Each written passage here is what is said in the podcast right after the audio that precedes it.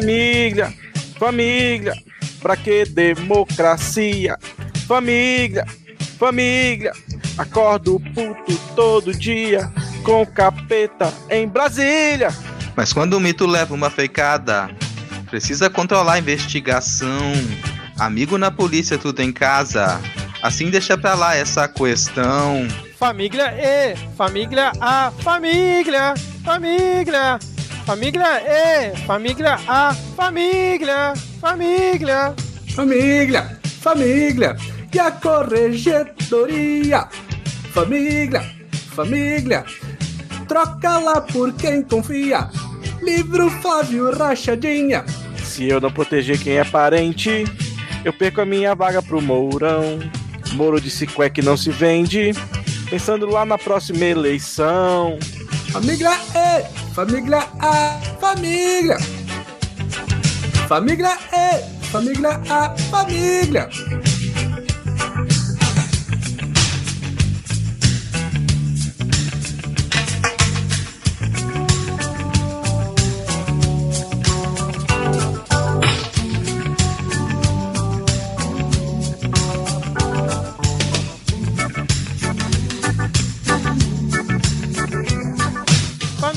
Família, família, escrotinato relincha.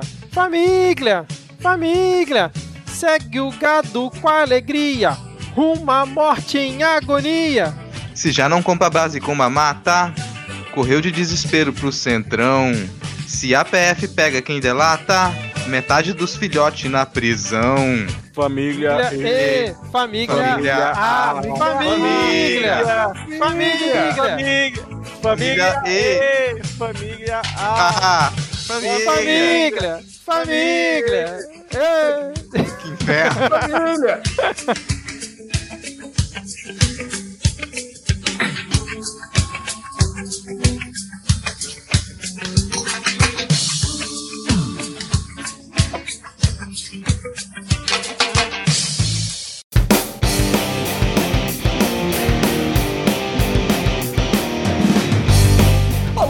Cidadão e cidadã! Eu não sou o Vitor Souza e está começando mais um episódio do Midcast Política, o nosso episódio 100% sobre política nacional, com um giro por algumas das principais notícias e causos que ocorreram na última semana. E hoje aqui comigo temos Diego Esquinelo. O bom momento, ouvintos e ouvintas e ouvintes. Você espera que esteja com saúde ou se recuperando aí. Eu quero fazer aqui um momento anti-velhofobia e informar que eu fiz uma tigela gigantesca de gelatina mosaico essa semana. Rodrigo Hipólito. Nossa, cara, eu tava mó feliz aqui agora. Oi, gente, eu tava mó feliz aqui porque eu pensei, a gente conseguiu expulsar o Vitor do programa, mas eu ouvi ele rindo agora, né? Já deu pra ouvir a risada alta do Vitor, então eu voltei a ficar triste. Vitor Souza. Olá, cidadão e cidadã. Para delírio aí do Rodrigo, eu não estou de fora do Midcast hoje, estou aqui mais uma vez para mais uma semana junto com todo mundo. E essa semana estamos aqui recebendo essa incrível voz, a voz do boletim do globalismo brasileiro. Seja muito bem-vinda, voz, aqui ao Midcast. Uma honra a sua participação. Muitos ouvintes pediram que você viesse gravar aqui com a gente um dia e finalmente isso aqui está acontecendo. Para quem não te conhece, voz, que queira se apresentar aqui para os nossos ouvintes, pode fazer já seu jabá. Fica à vontade aí, você que já já tá mais do que à vontade aqui, né? Já até iniciou o podcast. Comunistas ouvintes do Midcast, aqui é a voz do Boletim, apresentador e roteirista principal do Boletim do Globalismo Brasileiro, um podcast 100% não irônico e de comédia sobre o governo maravilhoso salve salve de Jair Messias Bolsonaro e aquela meia dúzia que sobrou do lado dele. Ah, se vocês quiserem ouvir o, no- o nosso humilde podcast, ah, entrem em Boletim B no Twitter, Facebook, no Facebook, quem tem Facebook hoje em dia? Twitter e SoundCloud ou Spotify.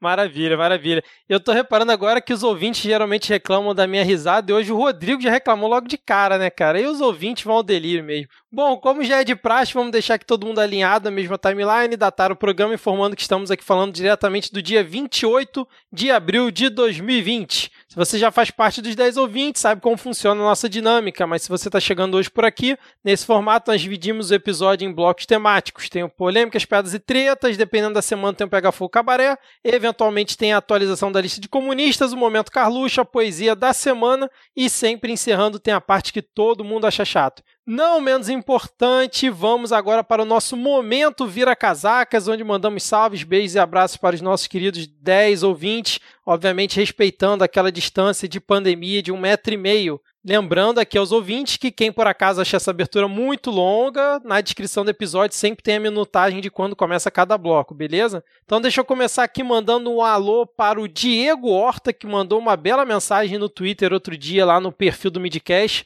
o arroba podcastmid. Se você ainda não segue, faça isso agora mesmo. Pediu um beijo, ele que é professor e enfermeiro e tá aí na batalha. Então, um abraço e um beijo aí para o Diego. Eu queria também. Rapidão, a pessoa tinha uma profissão de fudido. Ele, porra, vou ter outra profissão. Qual vai ser? Ah, vai ser outra profissão de fudido. Parabéns. coragem, coragem. Você é um, é um herói.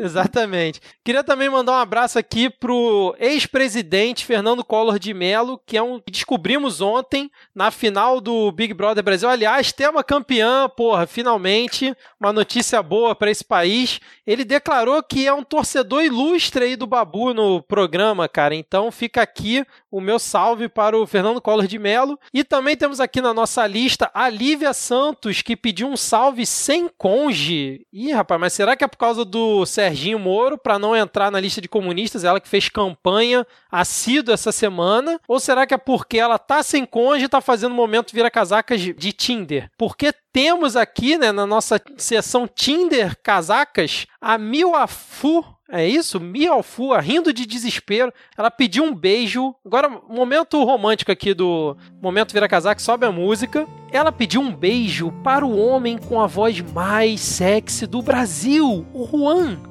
de Pelotas e eu não sei fazer voz Nossa. sexy e falar que rindo de desespero sente saudade de vê-lo dormindo e espera sentir o gosto dos lábios apetitosos dele um dia. Meu Deus, o que, que é isso, cara? Esse momento vira casacas aqui, ô Diego? Rapaz.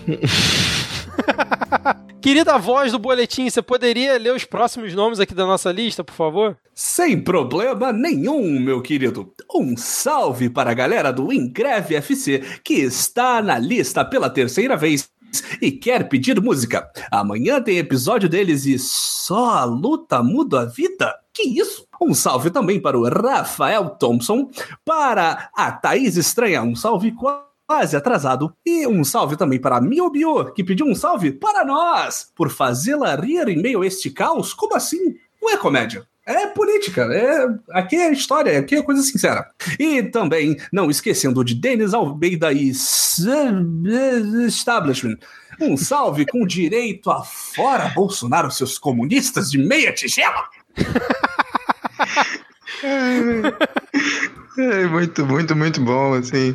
O, o, o Establish, aqui continuando, o Establish é o, o, o né? Que a gente nunca conseguiu falar o nome de Esbandeloto aqui corretamente, então a, a gente pode adotar É daqui definitivamente Establishment como nome. Falando aqui em. Falando em, em não salves aqui também, a gente vai mandar um não salve. Mas primeiro, não salve pro André Escobar. Por quê? Porque o André Escobar, ele disse que se ele não recebesse salves, ele mandaria pra gente mais uma poesia para integrar o bloco de poesia da semana. Então você não está recebendo um salve nesse momento, André Escobar. A gente espera que até a próxima gravação já exista mais uma poesia da semana aqui na nossa mesa. Fica um salve, agora sim, um salve de verdade, pro Flávio Alan, para Yali Alves, um salve para o frequente jornal Ataque e um abraço a uma distância muito segura para o Museu da Direita Histérica e por Balaio de Gatos. Gostei dos nomes, já fica também como sugestão. Um, um último salve aqui que eu gostaria de mandar. Um salve para Bebeia e a cachorrinha jovem de 16 aninhos da Fátima Xavier. Quero mandar também saudações comunistas para o camarada Jorge. Um salve para a nossa queridíssima moça de Pindorama que andou meio sumida e disse que estava no além, mas voltou. para prestigiar o melhor podcast da podosfera brasileira. Eu acho que ela tá precisando ouvir mais podcasts, cara. É, ó, todo dia, todo programa no final... Ela está precisando ouvir o boletim. Foi isso, ela fez, ela fez referência ao boletim, na verdade. Ah, agora ah verdade, tá certo. E ela mandou um beijo para todos nós. A presidenta autoproclamada do Vale pediu um forte abraço gostoso, respeitando a distância mínima dos seus podcasters favoritos diz que tá muito complicado aguentar as redes com tanta coisa negativa, mas que é a zoeira da gente que torna tudo isso palatável e nos agradece. Eu queria mandar também um salve especial pro meu amigo Eduardo Carvalho, que é médico e está servindo o glorioso exército brasileiro na Tríplice Fronteira, na cidade de Tabatinga, lá na Conchinchina, que manda um abraço. Forte, mão amiga. um abraço para todos nós e para nossos amigos comunistas safados aqui em Manaus. E por último, mas não menos importante, um salve para o Carlinhos Pistola. Bom, eu não vou nem perguntar aqui para o Rodrigo e para vocês, porque esse nome tem que entrar na lista de comunista que vou usar meu poder ditatorial. Vamos à atualização da lista de comunistas dos bolsomínios. Começando aqui a lista de comunistas com um nome que já tá para entrar aqui um tempo, houve muita comoção em volta dele essa semana. Eu estou falando de Supremo Tribunal Federal, exatamente. O STF entra aqui na lista de comunistas. Eles que já estiveram aqui na época do vídeo das hienas comunistas, vocês lembram? Que o Carluxo divulgou lá na, no perfil do Bolsonaro, né? Que olhando aqui em perspectiva, né? Exatamente. Que olhando em perspectiva tinha muita gente naquele vídeo, né? E aí pode ser que, na verdade, o Carluxo, o Carluxo estivesse falando que as hienas são comunistas e não aqueles nomes que estavam ali, né? Sei lá. Mas agora, com garbo e elegância, o STF finalmente entra para a lista de comunistas porque um deputado bolsonarista fez a seguinte afirmação na semana passada: meu pensamento é o seguinte: saiam de suas casas. Se vier Augusto Aras, Ministério Público, STF, ah, eu vou investigar os deputados que estão chamando as pessoas para as ruas. A pandemia é uma cortina de fumaça, disse ele em frente ao Congresso Nacional. Tem muitos ali, ó, apontando lá para o Congresso, que tem rabo preso com o STF, que é comunista, que não espera o presidente, que não esperava que o presidente assumisse a presidência. Quem falou isso foi o lunático Daniel Silveira, do Rio de Janeiro. Desculpa por isso, gente. Então, o que, que, vocês acham aí? STF realmente merece entrar de vez aqui para a lista de comunistas? Eu estou surpreso que não entrou antes esse STF. Por isso que eu nunca participei desse programa antes. O STF é um dos organismos mais comunistas que existem, segundo eu recebi no zap. Eu queria ressaltar uma parte do relato aí desse cidadão que ele disse que, foi, que dirigiu do Rio até Brasília só para participar desse ato. E assim, é muita falta do que fazer, né, meu filho? Congresso não tava em sessão não online, cara, tem certeza? Eu acho que tava, hein? Não tinha nenhum projeto para avaliar, né, cara? Alguma né, emenda para tentar fazer alguma coisa, nada, né? Realmente.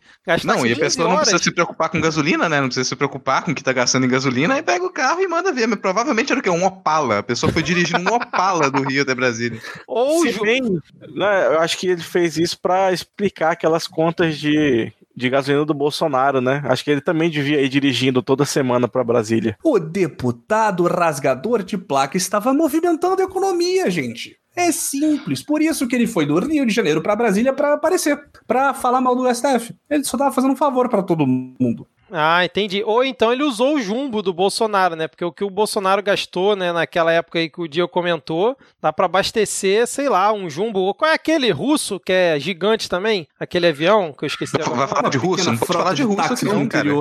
Antonov. Antonov, exatamente. Antonov. Não, russo é tudo comunista. A única coisa boa da Rússia é a vodka. Rodrigo, o que, que você tem a comentar aí, Rodrigo, sobre o STF? Cara, STF eu aceito, assim. Se fosse um outro nome aqui que o pessoal estava comentando outro dia ali, uma, uma ave muito conhecida no Brasil, ela não entraria não. Aquela ave não entraria não, mas o, o STF já estava aqui, cara. O STF, como o Vitor bem comentou, já tinha entrado nessa lista aqui como uma hiena, né? Então era uma coisa não estava completamente na lista e, e já como o STF é o alvo dos, bolso, dos bolsomínios, o STF é o alvo dos protestos, nada mais justo do que ele entrar aqui nesse momento. Esse, exatamente. E aí eu queria aproveitar e fazer uma menção honrosa aqui, aí eu vou chamar a voz para poder comentar, ela é uma especialista nesse cidadão, porque o For Chanceler, semana passada, também disse que, na verdade, disse não, ele denunciou no seu blog que existe um plano comunista em cima do coronavírus e citou a China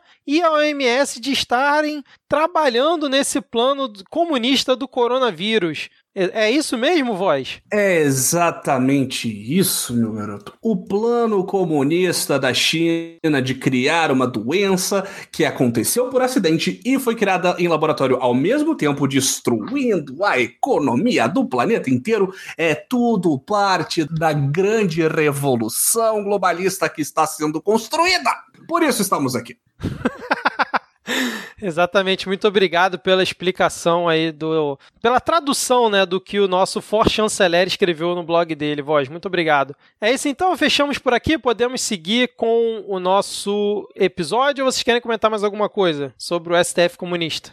Segue. Vamos, segue, segue bora lá. Então, beleza. Então, sem mais delongas, vamos para o bloco de polêmicas, piadas e tretas.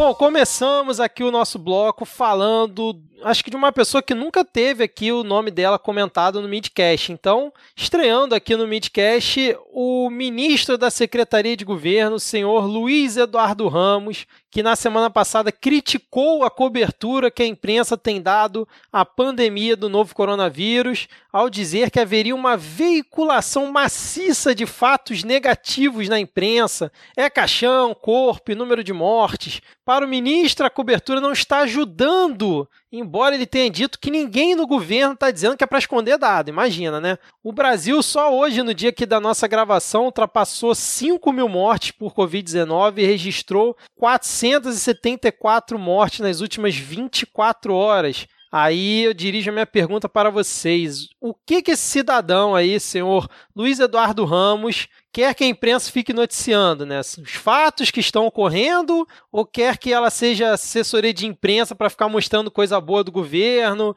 dizer que não tem nada e que está tudo funcionando direito? É isso que ele quer? Não, eu, eu vou tirar aqui um momento para concordar com, com o seu ministro, que ele disse que a imprensa poderia, por exemplo, focar em divulgar o maravilhoso trabalho dos profissionais da saúde.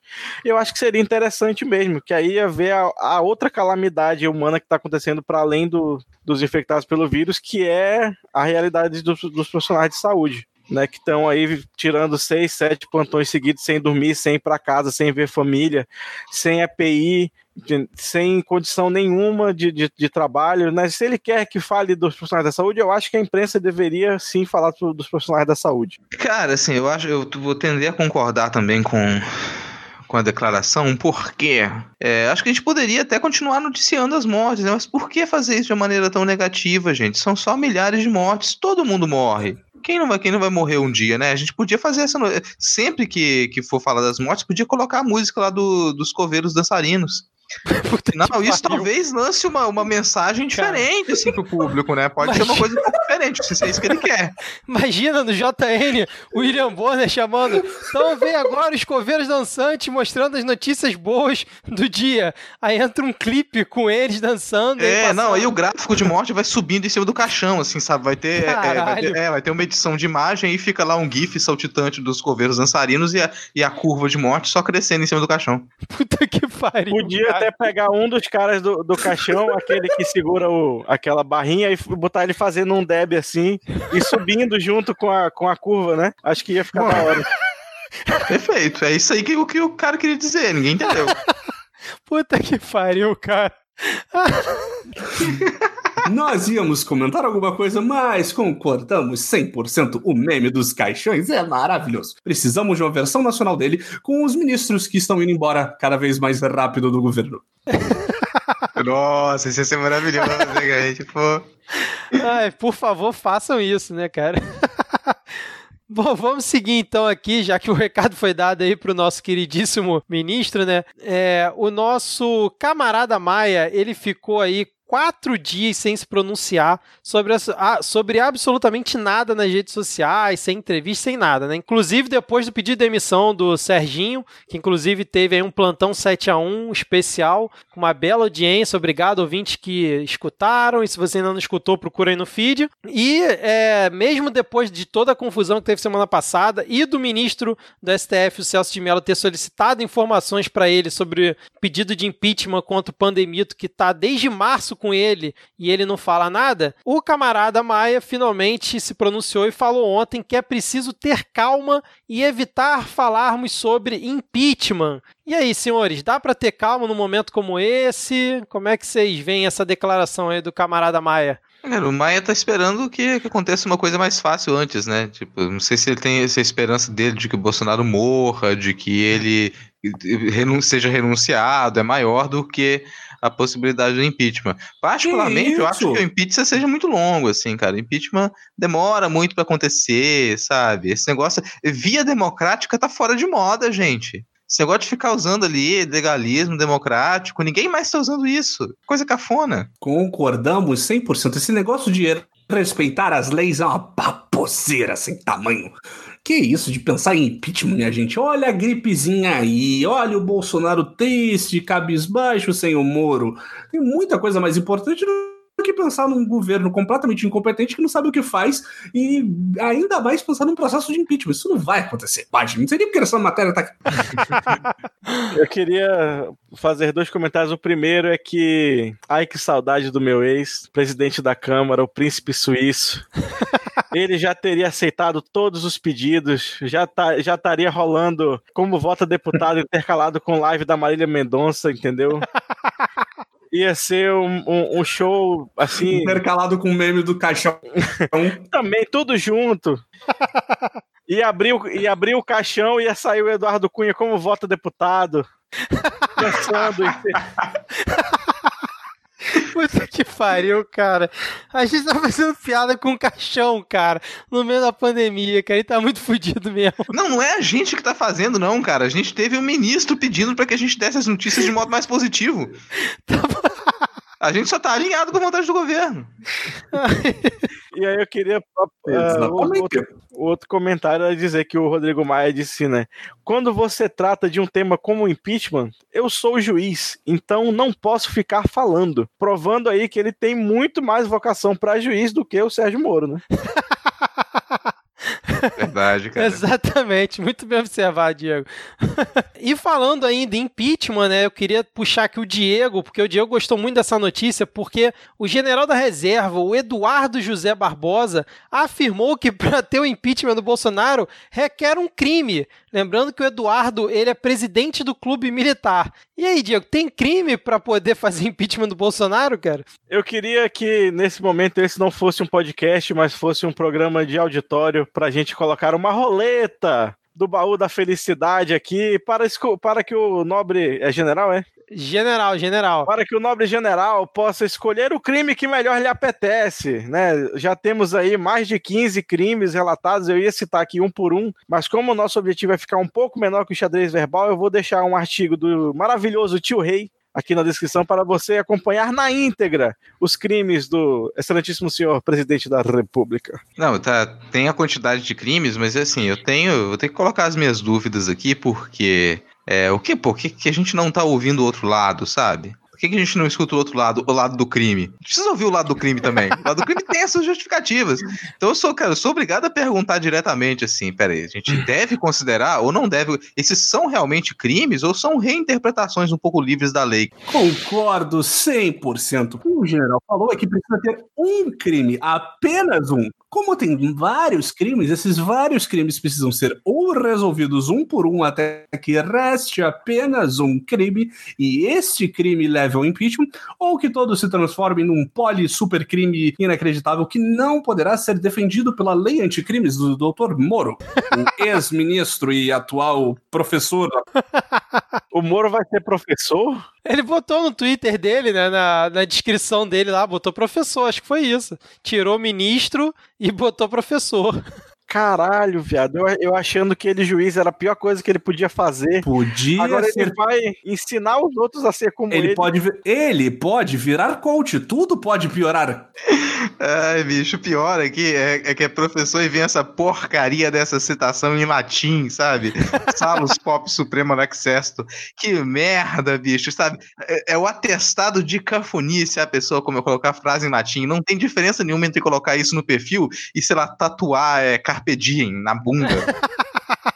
Eu, eu queria aproveitar e dizer pro nosso ouvinte, Sérgio Moro, que Salos tem um L só, tá?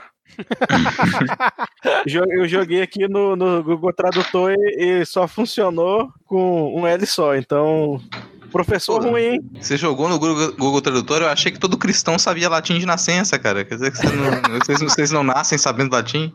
Pô, é que desde o Concílio Vaticano II desinstalaram esse, esse APK aí da, Ah, do firmware do- pena. dos cristãos. E agora o momento piadinha com o podcaster cristão. Bom, vamos seguir aqui então com a nossa pauta, porque tivemos aqui um crossover maravilhoso essa semana. Inclusive já rolou essa live que foi entre Alexandre Frota e Alessandro Molon. Sim. E por que isso aconteceu? Porque os dois agora são miguxos, né? Inclusive o Frota fez um tweet que dizia o seguinte: precisamos de uma mudança radical na Câmara. E um grande nome para a presidência seria o deputado federal, radialista, historiador e líder da oposição Alessandro Molon. Acho que precisamos mudar principalmente pela movimentação com o Palácio e o Centrão. Normalmente nós reclamaríamos dessa traição em cima de traição do Frota, mas precisamos concordar que o Alessandro Molon é um lindo. Que homem! Cara, não, eu, eu, eu, eu ia ser até meu comentário aqui sobre. Eu fico desconcertado, porque, cara, o Molon, ele não parece, sei lá, aqueles atores de filme de ação do, do início dos anos 90, sabe? Tipo, ah, vai ser um coadjuvante de filme de Steven Seagal. Ele, tem, ele é muito bem. Ele, ele é muito bem apessoado, assim, muito boa pinta, muito bonitão, cara. De repente, o Frota tá fazendo essa aproximação porque ele tá pensando em voltar pra indústria é, pornográfica, Não, né? não, pa- para, para aí, para no comentário. Pelo amor de Deus, cara. Não cria essa imagem na cabeça dos ouvintes. Alguém, por favor, sabe, faz ilustrações dessa fanfic. o Diego até colocou aqui o nome do chip já, que é Alemolon. Alguém faz, alguém faz ilustração do Alemolon aí, por favor. Nem fui eu, foi o Vitor, tá reclamando, mas ele fez o chip name. Fez o chip name e agora não quer fanfic. Aí é- assim é fácil. Name é uma coisa, agora imaginar os dois no Brasileirinhas é foda, né, cara? Porra. Já, o, o negócio é, já tá tendo live desse, né? O pessoal fazendo reunião é, do, do Frota com, essa, com a galera também. E aquilo que a gente cantou a pedra uns programas atrás aqui, vai que o Frota é a pessoa que vai puxar a frente ampla, cara. Que loucura, que mundo que a gente vai viver em que o Frota vai ser a pessoa pra puxar a frente ampla desse país. Mas assim, num, num país que, sei lá, uns 58% da população é filho do Mr. Catra, nada mais justo que o, o grande líder seja alguém versado na putaria. em memória, salve Mr. Catra. Que já foi homenageado em uma paródia aqui recentemente, né? Vale lembrar aqui. Bom, vamos seguir então aqui com o nosso bloco, né? Aquele momento leve, descontraído, né? Porque agora, além do nosso querido presidente ser sinônimo de pandemia, ele agora é sinônimo de burro também. Porque na série mexicana La Casa de las Flores, lá da Netflix, houve o seguinte diálogo: Calha a boca, você é burro, você é do Alabama, seu sobrenome é Bolsonaro ou o quê? Grita a personagem Paulina de la Moura, interpretada pela atriz Cecília Soares, durante uma discussão com o personagem Diego Oliveira, interpretado pelo ator Juan Pablo Medina. E aí, já temos um novo nome, além de Pandemito, para a gente poder usar com Bolsonaro, Burremito, alguma coisa assim, vocês sugerem? Cara, primeiro que eu achei que você ia passar os créditos do seriado inteiro, né? Porque você já tava falando todos os nomes dos atores aí, nomeando os Edi personagens. edição de imagem, Juan Pablo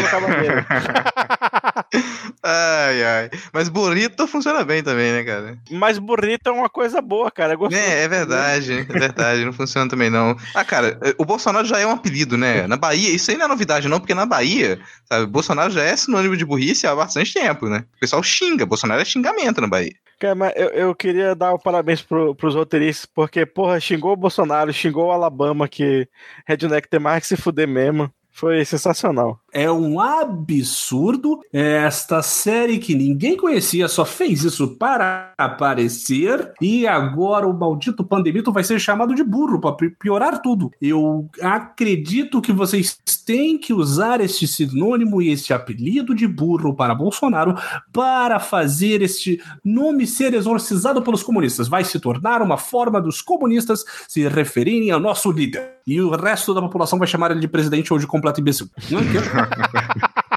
Você pensar também, cara, é uma certa concepção aí, né, de louvor ao trabalho, isso pode ser até um elogio. Você pensar que então o burro puxando a carroça do Brasil aí, né, cara? Né, ele, ele, com toda a sua, com toda a sua força puxando a carroça do Brasil. Exatamente. cara, vou concordar com a voz. Nitidamente, esse seriado aí tá querendo integrar o mesmo grupo de pessoas desconhecidas que querem, querem os seus 15 minutos de fama, tipo Madonna. Madonna, né? Exatamente. Exato. Bom, vamos seguir então aqui com uma notícia que o Rodrigo não acredita. Eu vou até deixar ele puxar essa aí. Rodrigo, puxa essa notícia que você não acredita, cara, que vai dar em alguma coisa, por favor. Rapaz, isso aqui a gente, a gente vai falar pro futuro, entendeu? Porque teve uma determinação da, da justiça para que o resultado, os resultados dos exames do Bolsonaro, eles fossem revelados em até 48 horas. 24 horas agora nessa gravação, porque já, já se passou um dia praticamente desde que, que essa notícia saiu. E até agora não tem resultado de exame divulgado. Eu desacredito desse empenho, tanto porque você pode pedir um recurso e não divulgar, já tinham pedido outras vezes o, o, acesso a esse resultado e não teve. Mas se sair um resultado, se sair o resultado desse exame também, por que, que eu confiaria em uma informação que vai partir de dentro da família? Não vai ser, cara, a gente, a gente, o pessoal consegue atestado para poder faltar o trabalho com uma enorme facilidade, não vai conseguir falsificar um examezinho? Eu, eu, gostei foi da ação da AGU, né, que antes mesmo de ser notificada, ela já enviou à justiça pedindo para que isso fosse negado, dizendo que a intimidade e a privacidade são direitos individuais. Olha só, cara, o cara que fica transmitindo ele assistindo live do Bob Jefferson, do Trump, aí vem com esse papo de que intimidade e privacidade são direitos individuais. Faz favor, né, cara? Cara, a privacidade, ela é uma receita muito simples de você adquirir. Basta você não se candidatar a cargo público, filha da puta. A partir do momento que tu se, se dispõe a receber voto, foda-se, a gente vai revirar até os cabelos do teu c... Entendeu? e assim, a gente tem um mecanismo, cara, chamado quebra de sigilo. Porque quando alguém tá. Quando você necessita de uma informação para realizar uma investigação, quando você tem uma suspeita de crime, e nesse caso tem uma suspeita de crime de propagação de doença, você pode pedir quebra de sigilo. Isso vai, vai incluir ele ter que revelar se ele estava infectado ou não. Mas não vai acontecer ou eles vão falsificar esse exame, sabe? Minha, minha esperança nesse sentido tá, tá lá embaixo. Todo líder moderno do planeta Terra, ou melhor, do plano terrestre, tem que ter um escândalo para nunca resolver, enquanto a oposição manda notas após notas de repúdio. Nos Estados Unidos, o laranja Donald Trump tem os seus, seus impostos que ele nunca divulgou. E aqui o Bolsonaro vai simplesmente fazer a mesma coisa. Ele nunca vai mostrar esses exames e nada vai acontecer. O mundo vai continuar rodando com o plano que é e vamos continuar vivendo. Isso nunca vai acontecer. Eu concordo com vocês que isso aqui, até porque quando esse podcast sair, já vão fazer três meses que esses exames deveriam ter sido mostrados, então vai ser um problema muito maior. Exatamente. E aproveitando o gancho, Voz, eu queria puxar justamente o nosso último tópico, que é falando sobre o Laranjão, o Donald Trump, que hoje, numa entrevista junto com o governador da Flórida, ele disse o seguinte: o Brasil tem um surto sério, como vocês sabem. Eles também foram em outra direção que outros países da América do Sul. Se você olhar os dados, vai ver o que aconteceu, infelizmente, com o Brasil. E aí, com isso, ele está cogitando, talvez, quem sabe, todavia, entretanto, suspender voos internacionais ainda em operação entre Brasil e Estados Unidos. Querida voz, como pode isso acontecer? Isso é mais uma artimanha comunista que está deturpando o pensamento do Laranjão? Para começo de conversa, é, não tem por que se preocupar com voos indo ou não indo para os Estados Unidos. Quem consegue sair do Brasil com o dólar, o que, 700 reais? Ninguém tem nem como pisar na Disney. A Disney está fechada, não tem nada para fazer na Flórida Land para a Disneylândia, a, tirar fotos com Mickey Mouse, e o Trump está querendo aparecer em cima de um líder com isso firme que nunca acreditou no coronavírus, como o Bolsonaro. É nada mais disso. É simples. Existe alguma chance do Trump entrar para a lista de comunistas? A Fox News já entrou, então existe alguma chance ou não? É claro que Tr Donald Trump irá entrar na lista de comunistas. O que, que é o laranja se não um vermelho aguado? Era exatamente esse comentário que eu estava pensando. Mas é, eu só queria é, voltar cinco minutos no, rapidinho. Oh, só queria voltar rapidinho no tópico anterior para dizer, para agradecer a Justiça Federal por já nos dizer qual é a notícia que vai sair depois da gravação para não dar tempo da gente comentar. Sempre acontece alguma coisa na terça-feira de madrugada ou na quarta, então agora a gente já sabe o que é. Pode ser a revelação ou não revelação né, do exame de Schrödinger do, do, do pandemito. Porque, afinal de contas, pega fogo, cabaré!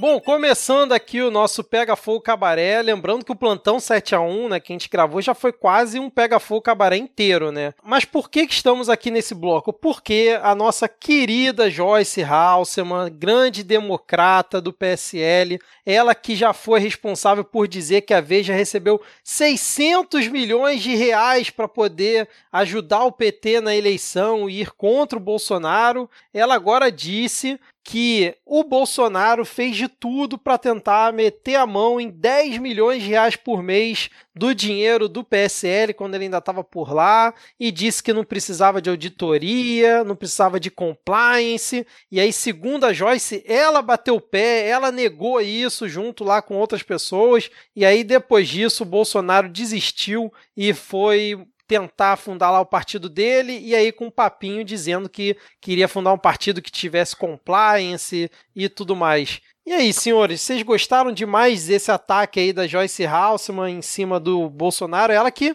depois disso, foi atacada aí pelo gabinete do ódio, fizeram hashtag é, agressiva contra ela, o pessoal pegou bastante no pé dela, e agora ela vem com mais essa aí, dizendo que praticamente um, um mensalão ali no PSL, né? Não, primeiro você está tá deturpando algumas falas da Joyce. Corrigir isso aqui. Ela não falou que o Bolsonaro estava querendo meter a mão. Isso aí é, é um exagero, uma interpretação exagerada exagerada sua. O que ela disse é que o Bolsonaro observou os valores e falou: ah, pelo menos 10, 10 milhões disso aqui tem que ir lá pro Eduardo, então não era para ele, né? Era ah, para um familiar, mas não era para ele, é só para uma pessoa ali que tem um certo aparentamento com ele. Só isso. Entendi. E o Eduardo como presidente do, do PSL na época em São Paulo. Então eu falava, 10, pelo menos 10 milhões tem que ir para lá. O que chama atenção aí é o pelo menos 10 milhões. Porque a gente se lembra, numa, no, em, em, anos muito distantes, quando se dizia que a campanha da presidência do Bolsonaro ela tinha sido, sabe, sem dinheiro nenhum. Que tinha sido a campanha mais barata da história. Aí você me pega por mês, pelo menos 10 milhões tem que ir para a mão do Eduardo. Você fica se perguntando, mas raios, quantos mais milhões e dezenas e dezenas de milhões estavam por trás dessa campanha do PSL e de onde raios vinha esse dinheiro, porque aparentemente só por essa declaração da Joyce a gente já consegue deduzir que eles não declararam o valor completo da campanha, né? Já, já indica o problema. Mas outro, um outro comentário, antes de falarem disso, que quando começaram a atacar a Joyce, o Dudu pediu no, no Twitter, né, para que, ah, olha aqui, vamos fazer um, um, um, quebra de sigilo da Joyce aqui, e ela foi lá, ué, por favor, vem cá, quer pedir para quebrar o sigilo do meu celular e olhar todas, e, e as pessoas poderem ver todas as mensagens que estão no meu celular que o seu pai me mandou? Bora lá. Excelente, excelente. Botou a prova, né, cara? Eu queria, antes do Diego ou da voz comentário, eu queria ler um tweet dela aqui, que eu acho que a Joyce, ela tá ouvindo o midcast, tá tentando brigar por um momento Joyce Halseman aqui, ou algum outro nome que a gente inventar, que ela chegou assim, ó. Ela, é porque ela tweetou assim, ó. Chegam muitas mensagens com pedidos de desculpas do, de ex-gados. Relaxem, eu também já fui acreditei cegamente, defendi ferrenhamente o ogro do mal Jair Bolsonaro. Errei, acordei. Para quem já foi gado e se libertou, meus parabéns. Como eu disse, ou meu robô, ela cita uma arroba aqui, vem pro abraço. Cara, eu gostei muito dessa ogro do mal, cara. E vocês? Achei leve. Achei singelo, achei infantil. Mas tudo bem. Sabe, tudo bem, eu tô, tô, tô, tô gostando assim, do comportamento da Joyce nesses tempos, que ela tá salvando o bloco do Pega Fogo Cabaré. Então acho que, que, que eu tô com ela. Ah, nós acreditamos que Joyce Halsman atualmente só serve para o Pega Fogo Cabaré. Porque ela vai falar, ela vai falar que ah, o Bolsonaro queria isso, o Bolsonaro tinha acesso àquilo. E, se, e ela já está sendo atacada pelos completamente reais e não bots no Twitter, falando que ela pediu para criar, que fossem criados os únicos perfis falsos para defendê-la nas redes sociais.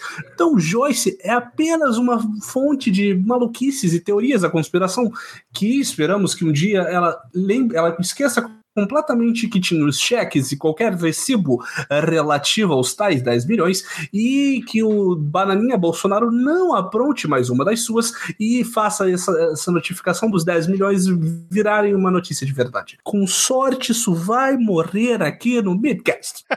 Eu só quero trazer aqui uma notícia muito triste para você que está aí curtindo as várias lives sertanejas, você vai reconhecer aquela música Foi, mas não é mais a minha notificação preferida. Porque o Moro dá unfollow em Bolsonaro no Twitter. Olha só, rapaz. Já o presidente, já o presidente, pelo menos por enquanto, ainda segue o ex-ministro da Justiça. Eu dei amor a ele, ele não me retribuiu.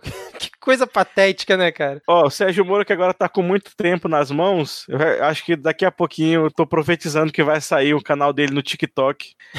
onde, onde, ele vai dublar várias versões daquela música do, do Got You, but you didn't have to cut me off.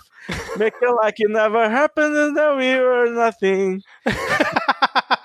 Diego, só deixar claro aqui que eu não tenho ideia que sertanejo é esse que você citou aí, cara, na sua abertura aí desse tópico. Você claramente não é um patriota que não conhece o gênero musical mais patriota que mais apoia o presidente, não é verdade? Melhor gênero musical no país em atividade, quiçá o melhor de todos os tempos, é o sertanejo conservador, alcoólatra, potencialmente criminoso, que está todo dia fazendo belíssimas lives mostrando salas e equipes que deveriam estar em isolamento social, fazendo absolutamente nada além de alimentar o ego desses artistas milionários que não podem sair de casa.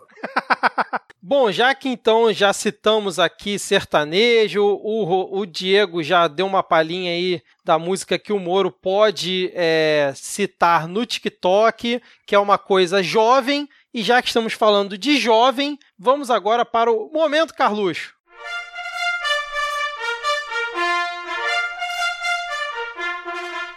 Bom, no nosso momento Carluxo de hoje, nós vamos aqui fazer uma belíssima apreciação da vida animal. Neste tweet aqui do dia de hoje, que hora? Ainda há pouco, ele postou um belíssimo vídeo de um porco fazendo oink oink na sua. Opa, não, pera. É, antes de nós comentarmos, estou recebendo aqui notícias é, sobre o nosso menino Carluxo. Parece que a Polícia Federal identifica Carlos Bolsonaro como chefe de esquema criminoso de fake news. Não! Exatamente. Carluxo, em uma revelação bombástica que ninguém estava esperando, foi revelado pela Polícia Federal aparentemente como chefe da brinquedoteca, das fake news, gabinete do ódio e outras maravilhosas ferramentas que nada fizeram a cabeça do brasileirinho médio que só se comunica por zap zap a votar no nosso querido capitão. Mas assim, totalmente surpreendente, cara. Ninguém esperava por isso, né? Tipo a Inquisição Espanhola. Ninguém esperava. Grande surpresa. Mas eh, a questão pra gente aqui é se isso vai dar em alguma coisa. Como esse não, não faz parte da notícia de, do bloco que todo mundo acha chato, da parte que todo mundo acha chato, a gente não vai comentar isso com seriedade. A gente só fica na expectativa aqui de como que o Carluxo vai reagir ao que vem pela frente, se ele for realmente se tornar uma pauta ainda mais frequente dentro da CPMI, CPMI das fake news, que o pessoal se recusa, né? Da direita se recusa a chamar de CPMI das fake news, fica chamando de CPMI dos memes. Exatamente. Eu queria, Diego, pedir a sua permissão para fazer uma menção aqui ao embaixapeiro, né? Já que esse é um programa família, né? Inclusive na paródia tivemos aqui, porque o embaixapeiro ele tuitou hoje a seguinte pérola: só Bolsonaro que não pode nomear para cargos de confiança pessoas de sua confiança. Quando Lula e Dilma nomeavam bandidos, ninguém falava nada. É brincadeira, hein? Fica aqui então a nossa menção ao embaixapeiro por esse belo tweet, praticamente não, né? Admitindo que o pai dele é, indica criminosos para o governo, certo? Eu acho engraçado, né? Que tudo que você vai falar mal do governo Bolsonaro, o pessoal vem, e o Lula? E aí eu lembro da. Me vem na cabeça na hora o ódio da menina pastora. Não era para ser diferente?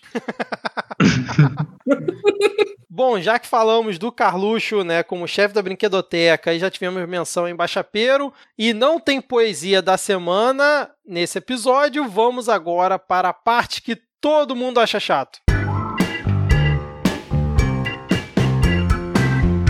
Começando aqui então a parte que todo mundo acha chato, que é a parte que a gente realmente vai discutir algumas questões sérias desse cenário político nacional, depois de toda essa, todo esse bando de treta, esse monte de piada que a gente conseguiu fazer no resto do programa, né, que é chorar para não rir.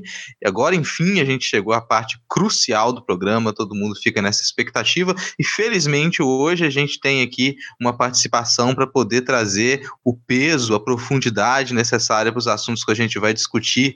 Não é voz, Uh, produção, como assim eles vão falar sério sobre notícias do Brasil? Eu estava falando sério o tempo todo. Tudo que a voz do boletim fala é 100% sério e embasado e não é o delírio febril de uma pessoa que não dorme desde que a quarentena começou. Estamos cansados deste programa de comunista e vamos embora agora mesmo. Não, não tem eira nem pera, nós estamos saindo daqui agora, não vamos ser confundidos com comunistas. Até mais tarde. Meu Deus, gente, vocês estão... nossa, que, que, que barulho foi esse? Quer dizer, voz? Voz? Cadê você, voz? Pô, alô, cara, voz, realmente alô? parece que, que a voz saiu. Nossa, Sim, um pouco surpreso com isso, né?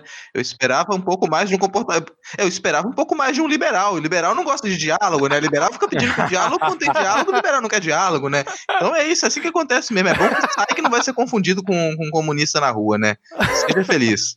Bom, já que a gente não vai ter, a gente enfim o Midcast aceita fazer um diálogo com liberais, né? A gente chama aqui para fazer um quebrando tabu Midcast, mas aparentemente não foi muito bem recebido, né? A gente não foi muito bem recebido, mas fica aí o abraço, o abraço vermelho para a grande voz. A gente espera que num outro momento a gente possa ter, ter mais diálogo aqui também. Então agora vamos discutir alguns assuntos que eles, pelo menos, aparentam ser sérios. E o primeiro tópico que eu queria colocar para vocês comentarem é sobre as reais possibilidades do inquérito que foi aberto agora, depois do, do nosso último plantão 1 a 7, né? A gente acompanhou todas as acusações que o Sérgio Moro jogou um pouquinho ali de leve no, no ventilador em cima da, do Bolsonaro. E o Planalto retarquiu, falou: peraí, você tem que provar isso que você está declarando. Isso aqui é uma, são inverdades. Depois disso, Celso de Mello ele determinou a abertura de um inquérito contra o Bolsonaro. Antes a gente teve um pedido né, de uma abertura de investigação pela PGR para apurar a veracidade das falas, das acusações do Moro, e agora o Celso de Mello determina uma abertura de inquérito voltado para o Bolsonaro, para poder investigar o que o Moro disse, mas com o pressuposto de que o acusado poderia ser o Bolsonaro. Vocês acompanharam isso? Vocês dão crédito? Isso vai dar em alguma coisa? Cara, eu acho assim que, como sempre, não vai dar em nada. Mesmo chegando agora no nível do STF, né? Eu acho que essa situação não vai muito para frente. Primeiro, porque a gente tem ali o nosso querido PGR biônico, né? O Augusto Aras. E segundo, que eu tô com aquela sensação de que tá meio que aquele jogo de comadre. Tipo, o Moro botou a acusação na mesa, né, para poder dar aquela pressão no Bolsonaro. Os dois estão nessa briguinha aí de, de ego no Twitter. Vai ter essa papagaiada que vai ser essa oitiva do Moro, né, para ele confirmar as declarações e tudo mais. Mas acho que no final vai ficar tudo por isso mesmo e vai acabar não indo para frente esse inquérito. Vão arquivar, ou vão simplesmente dar esquecimento a essa situação. Porque assim, se a pandemia continuar por muito tempo, esse vai ficar sendo um assunto em segundo plano. Se a pandemia melhorar, vamos na pandemia melhorar, né? mas se Brasil começar a sair do isolamento, a coisa começar devagarinho, voltar a ter um certo grau de normalidade, também vai se esquecer porque o foco vai ser outro. Então acho que isso é mais para inglês ver. Eu não, não sei, não, não tô afim de fazer futurologia, eu vou, como foi citado aqui, eu sou um homem de fé, eu vou fazer esse exercício aqui de, de, de fé no além, no sobrenatural e acreditar que talvez um dia alguém use esse algum desses inquéritos aí contra o Bolsonaro para forçar ele a, a renunciar, dizer, ó, oh, se tu renunciar, a gente não te processa por isso. Fazer esse exercício de crença bonito aqui. Você me inspira, Diego. É, é, é assim, eu, eu fico sempre chocado com como que o Vitor consegue passar da grande, de uma grande esperança para uma total desesperança, porque ao mesmo tempo em que ele se surpreende com declarações do Bolsonaro, sabe? Ele fica chocado, ele fica honestamente chocado quando ele vê cada absurdo novo do governo, ao mesmo tempo ele fala, ah, realmente não vai dar em nada, vai continuar sendo tudo dessa maneira. Cara, é, é paradoxal, parabéns, assim, ter essa profundidade. Eu, eu explodiria com sentimentos conflitantes desse modo dentro de mim mim. Mas eu, cara, eu, eu vou muito nessa, nessa linha de que existe uma, uma dúvida muito grande do lucro ou não da abertura de um processo de impeachment nesse momento, e você tem diversas linhas tentando encontrar uma maneira de poder segurar ainda as rédeas do Bolsonaro, de poder fazer com que ele fique contido. Só que eu não acredito que seja possível, que seja possível que ele seja contido dessa maneira. Esses processos de investigação, inquéritos, eles podem funcionar para assustar, tentar calar o Bolsonaro, e enquanto ele ficar calado, enquanto ele deixar que pelo menos alguém faça alguma coisa para poder gerir o país, esse inquérito fica lá quietinho. Na medida em que ele não fica calado, essas coisas andam. Só que isso pode ser ainda mais longo e ainda mais desgastante do que um processo de impeachment. Mesmo que se fique comprovado uma série de crimes, depois desse, desse inquérito, qual é o próximo passo? E o passo seguinte? E o passo seguinte? O fato é que a gente, na nossa história recente, a gente, apesar de ter já passado por outros processos de impeachment, a gente não viveu ainda uma situação. Essa é a primeira vez que a gente vive uma situação dessa, da gente ter um aspirante a ditador eleito num processo supostamente democrático, mas que ele almeja constantemente fazer com que o restante das instituições desabem, sabe? Ele está tentando implodir as outras instituições e tem conseguido em alguma medida. Isso é muito novo para a gente. É, o comparativo que a gente sempre faz é como que as coisas aconteceram na, na Turquia, por exemplo. E, e a gente tem um risco de que isso aconteça de modo similar aqui se a gente não levar a sério o que o Bolsonaro e a família dele têm feito e não parar isso de uma vez. Não acredito que esse tipo de, de inquérito pensado dessa maneira, só para tentar segurar as rédeas dele, que isso seja a melhor estratégia. Ou seja, você criticou meu carrossel de emoções, mas no fim você concorda comigo, né, cara? Basicamente. Não, é, não necessariamente concordo, porque eu acho que vai dar em alguma coisa, mas infelizmente não vai ser da maneira como a gente gostaria, sabe? E em algum momento você vai. Esse tipo de processo, você vai abrir inquérito, em algum momento você consegue fazer com que isso chegue em algum lugar. Então eu falo, dá em alguma coisa. Ah, mas já não é a primeira vez que algum caso do Bolsonaro vai parar no STF. Quando ele era deputado, não dava em nada, cara. Imagina agora com a força que ele tem como presidente. Mas eu acho mais provável um inquérito dar em alguma coisa quando se trata de um presidente do que quando se trata de um deputado que ninguém quer saber dele. Assim, o pessoal não vai tomar trabalho com o deputado. O pessoal, é aquilo que o Diego comentou até no nosso plantão 1 a 7. Quando essa galera tá lá no baixo clero, eles podem fazer o que eles querem e não dá em nada. Agora eles continuam com o mesmo comportamento quando chega na presidência, só que aí não funciona da mesma maneira. É, pode ser que isso aconteça mesmo, mas. Não, mas assim, no fim das contas, a gente sabe que tudo se resume à vontade do empresariado, né? Do, da, das Fiesps da vida. Enquanto o que quer que, que ele esteja fazendo estiver fazendo bem para essa galera, ele vai continuar lá quase que independente de qualquer coisa. Porque essa galera não, não tem, tipo, escrúpulo pra zelar, não tem porra nenhuma. Tipo, ah, tá dando lucro, fica quieto. Não tá, sai. E aí acho que vai muito nisso, né? Todo esse financiamento pró ele, a gente sabe que para virar contra ele é no estalar de dedos a galera que vai lá na, na claque dele lá, no momento que começarem a pagar para fazer umas perguntas mais incômodas, eles vão porque é, é, grana, no fim das contas. Ainda mais do jeito que a economia vai estar tá, daqui a pouco, a galera vai estar tá fazendo caralho por um pãozinho com mortadela. Mas se eu não acredito que essa coisa vá muito para frente, eu acredito que a Zambelli está se esforçando para ajudar nesse inquérito e em qualquer outra investigação que vier contra o Bolsonaro, né, Rodrigo? Rapaz, Carla Zambelli é uma, uma, uma, é uma situação muito maluca. Uma coisa que o pessoal lembrou recentemente é que quatro anos atrás a Carla Zambelli estava, ela era responsável por controlar a entrada de banheiro e manifestação de camisa amarela na Paulista. Sabe, de quatro, isso quatro anos atrás. em quatro anos, a Carla Zambelli se torna uma figura que supostamente seria capaz de derrubar parte aí do bolsonarismo. E por mais estranho, por mais bizarro que isso seja, eu tô acreditando que a realidade ela pode funcionar dessa maneira, sabe? De partida dos padrões que a gente tinha anteriormente não funcionam. Então, de repente, algo que faz pouquíssimo sentido, que é uma pessoa que aparentemente não, te, não teria força nenhuma, não teria grande significado nenhum dentro desse governo como a Carla Zambelli, ela pode ser o pivô para poder derrubar algumas coisas. A Joyce, a gente já, já talvez tenha tomado consciência de qual a posição que ela ocupa dentro desse cenário, mas a Carla Zambelli, eu duvido muito que ela tenha consciência de qualquer coisa.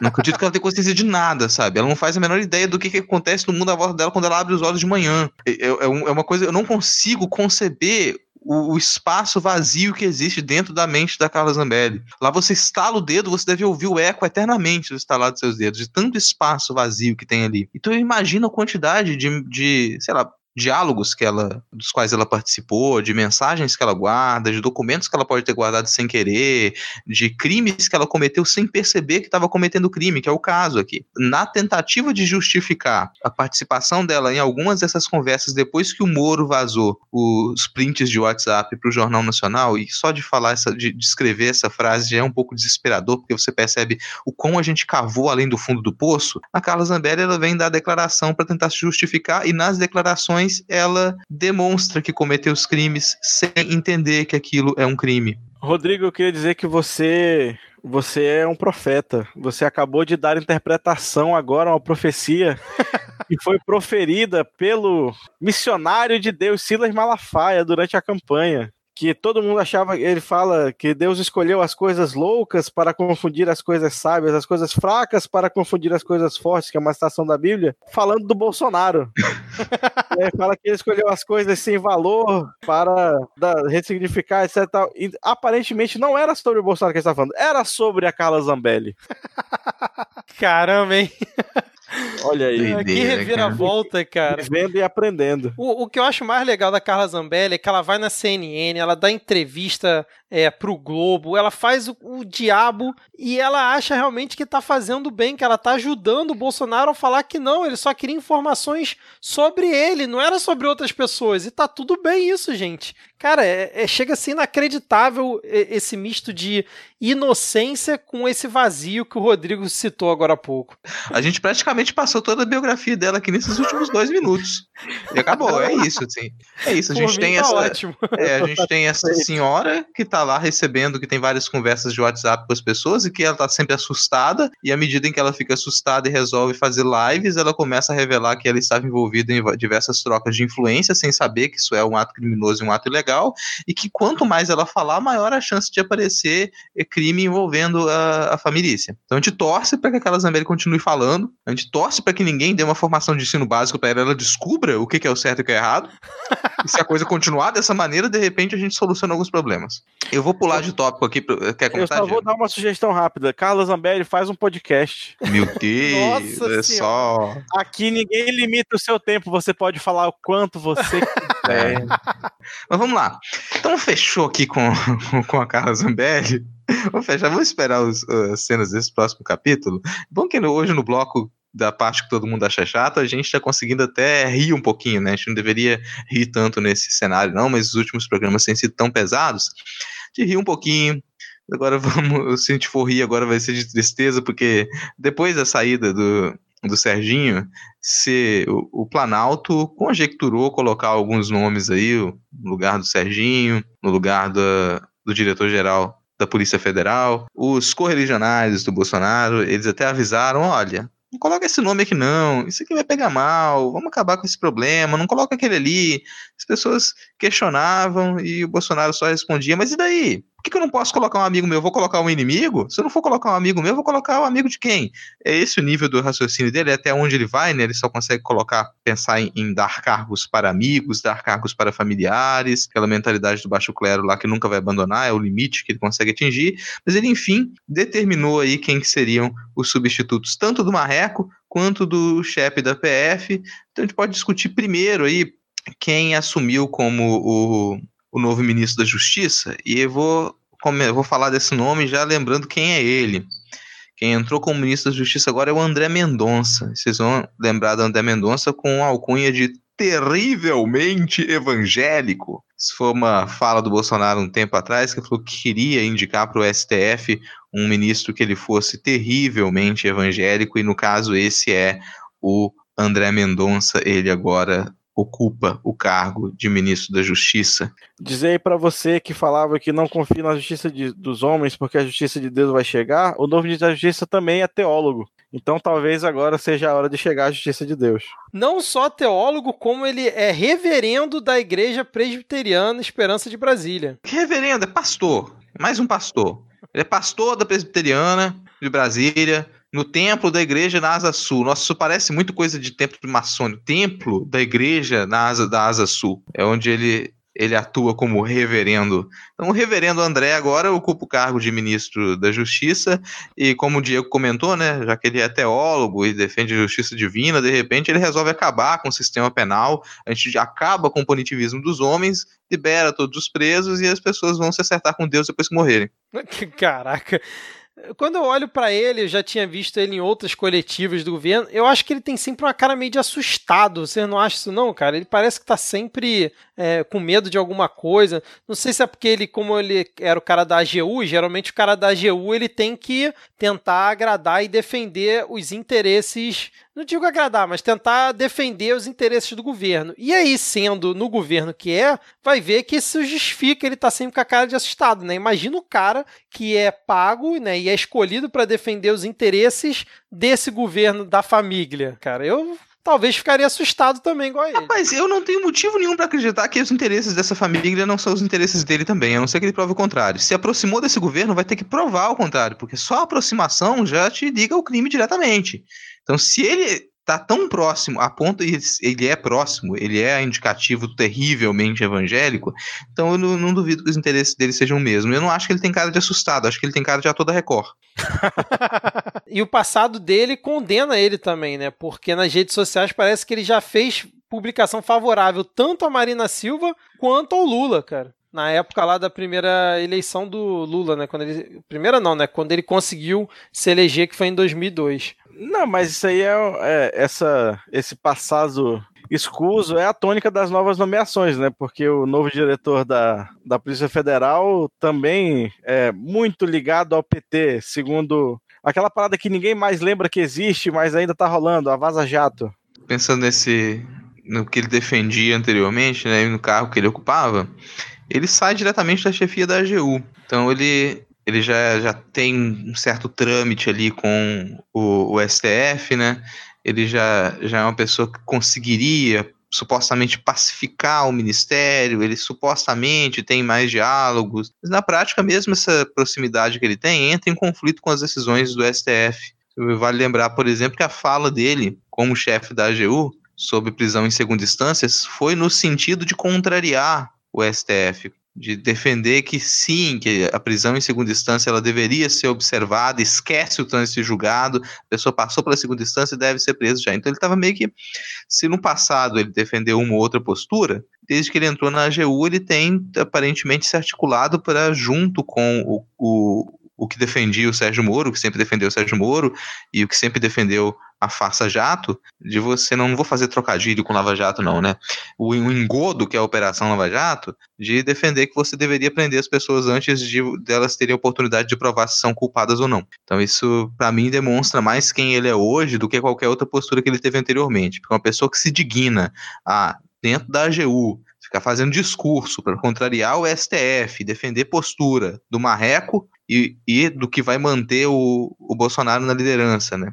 Isso para mim demonstra mais quem ele é hoje. Então eu não coloco nem um pedacinho de uma unha cortada minha no fogo por esse sujeito. E é a indicação que, que, que, o Bozo fez agora, né? Considerando que o Bozo está super acuado, tá com medo de todo tipo de investigação. Ninguém sabe por quê, mas ele tá com medo de todo tipo de investigação, tá querendo controlar tudo que vai acontecer. Quem ele colocar em cargo agora é para aumentar o controle dele. Se ele colocou o André Mendonça e ele tem algo com isso terrivelmente evangélico, todo mundo já deveria ser contra. Não, e ainda tem que você comentou, né, que ele foi meio que a favor do Moro no passado contra uma decisão do STF, do STF. Eu quero ver agora, né, que provavelmente vai cair coisa em relação a esse inquérito do Moro, né, por conta da Polícia Federal, e a Polícia Federal é subordinada ao ministério dele, como é que fica, né, cara? Lembrando que recentemente ele, pela AGU, ele fez meio que uma defesa contra a questão aí de acusar o Carluxo, né, da, como a gente já falou antes ser do gabinete do ódio. E aí a defesa foi que as informações sobre as atividades do vereador no Palácio do Planalto são pautadas em matérias midiáticas que não guardam relação com a realidade fática porque estavam acusando, né, que o Carluxo estava na brinquedoteca lá do Palácio do Planalto. Então é esse cidadão aí. Agora é o nosso ministro da Justiça. É, vamos, vamos, vamos fazer a duplinha aqui, né? Já que a gente tem esse sujeito que a gente tem no Ministério da Justiça agora, por enquanto, vamos saber quanto tempo ele vai durar também, né? Não existe estabilidade nesse governo, nem existe governo. Então vamos ver quanto tempo ele vai durar. Mas a duplinha, quem o nome que mais chamou atenção, que está sendo mais discutido no momento, que todo mundo disse para não indicar, mas terminou lá, é o Alexandre Ramagem. Ramagem, Ramagem, Ramagem. Não sei pronunciar Ramagem. o sobrenome dele. É. É a palavra hum. ramagem de, de planta normal. Ah, é isso. Então, então é. a planta já está apelidado, né? Então o Bolsonaro realmente indicou a planta, indicou o Alexandre Ramagem para o cargo de chefia da Polícia Federal. E esse foi o nome mais discutido, porque ele é muito próximo da família. Ele fez a segurança do Bolsonaro durante o período final de campanha dele, é prático, é um amigo da família. Então é uma pessoa extremamente próxima, colocado num cargo quase de modo evidente, vamos já dizer de modo evidente, para tentar embarrear investigações que possam afetar a família Bolsonaro e passar informações sigilosas diretamente para a presidência. E eu acho bacana, cara, que ninguém desse governo sabe a regra da quinta série, que é não se explica que piora. Porque toda vez eles vão tentar se explicar e fica tão pior, tipo, o Bolsonaro. E daí? E daí que eu coloquei ele? Antes de conhecer, antes dele conhecer meus filhos, eu conheci ele. Ou, seja, ele é mais teu amigo do que amigo dos seus filhos. Ainda não te ajuda, cara. É, exatamente. Vocês falaram de ser planta. Será que ele vai ser uma planta tipo samambaia ou uma planta carnívora aí no, no, na PF? Obviamente não contra o Bolsonaro, contra os inimigos ou quem tá tentando é, desvendar alguma coisa contra o Bolsonaro, né? Não diria nem inimigo, mas está tentando chegar aos nomes certos nas questões certas. Nossa, cara, metáforas requintadas aqui hoje, hein? Olha aí. Gente, metáforas requintadas. Paz, honestamente, é, assim, não, é, não, dizer que ele vai ser uma, uma planta nesse sentido, que eles mas a, a, função dele ali já tá dada, se é que ele vai se manter, né? Mas a função dele tá dada. A função dele é passar informações diretas para o Bolsonaro. E isso não, é, não precisa ser nada, isso, a gente não precisa nem conjecturar muito disso, porque a própria declaração do presidente foi nesse sentido. O presidente afirmou em, em rede nacional que ele queria colocar na chefia da Polícia Federal alguém que passasse relatórios diários para ele, alguém que desse informação sobre o que acontece nas investigações. Então, essa é a declaração do presidente, ele coloca esse sujeito lá para fazer isso, que é obviamente ilegal. Então, não é dizer que esse cara não vai ser atuante. Será que os demais delegados da Polícia Federal eles vão seguir realmente as ordens, eles vão ser subordinados ao ramagem? Duvido que que uma parcela da, dos delegados da, da, Polícia Federal eles aceitem esse tipo de, de, situação tão facilmente, né? A Polícia Federal tem um histórico de também ter uma força ali para se vai aceitar ou não vai aceitar uma, uma, certa chefia. Nesse caso, eles ainda podem se afastar, podem dificultar o trabalho dele, ele pode não conseguir passar as informações do jeito que o Bolsonaro gostaria, mas alguma informação privilegiada que não deveria chegar, vai chegar às mãos da, da família.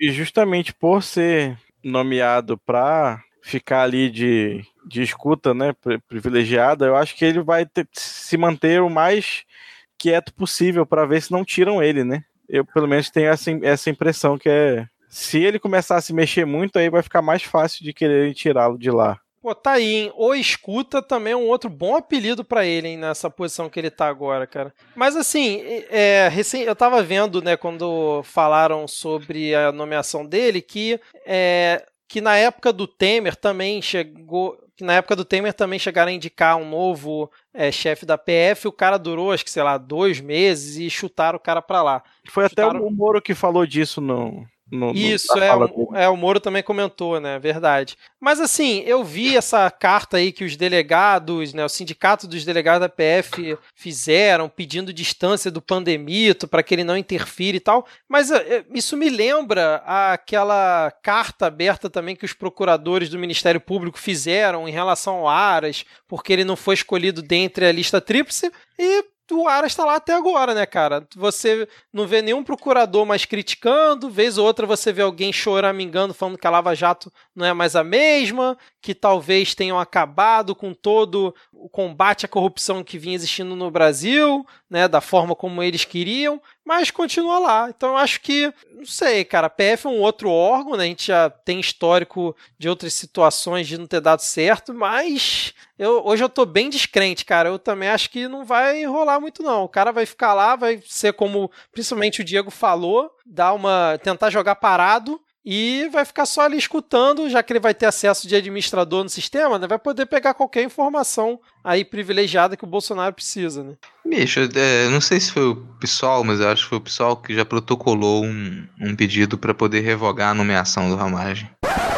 Bom, aconteceu novamente, né? Para o ouvinte mais atento, já sabe aí que a nomeação do Alexandre Planta foi revogada através de uma liminar do ministro do STF, Alexandre de Moraes, atendendo a um pedido do PDT. Ele afirmou na decisão dele que, em tese, apresenta-se viável a ocorrência de desvio de finalidade do ato de nomeação do diretor da Polícia Federal em inobservância aos princípios constitucionais de impessoalidade, da moralidade e do interesse público. Então, até segunda ordem, até o lançamento aqui desse episódio, está revogada aí a nomeação do amigo da família. A princípio, a AGU não ia recorrer da liminar, mas como o pandemito ficou putinho, falou que quem manda é ele, a AGU deve recorrer mas até segunda ordem ele não assume. Beleza? Então fica aqui esse adendo ao episódio e espero que vocês estejam curtindo. Valeu, abraço.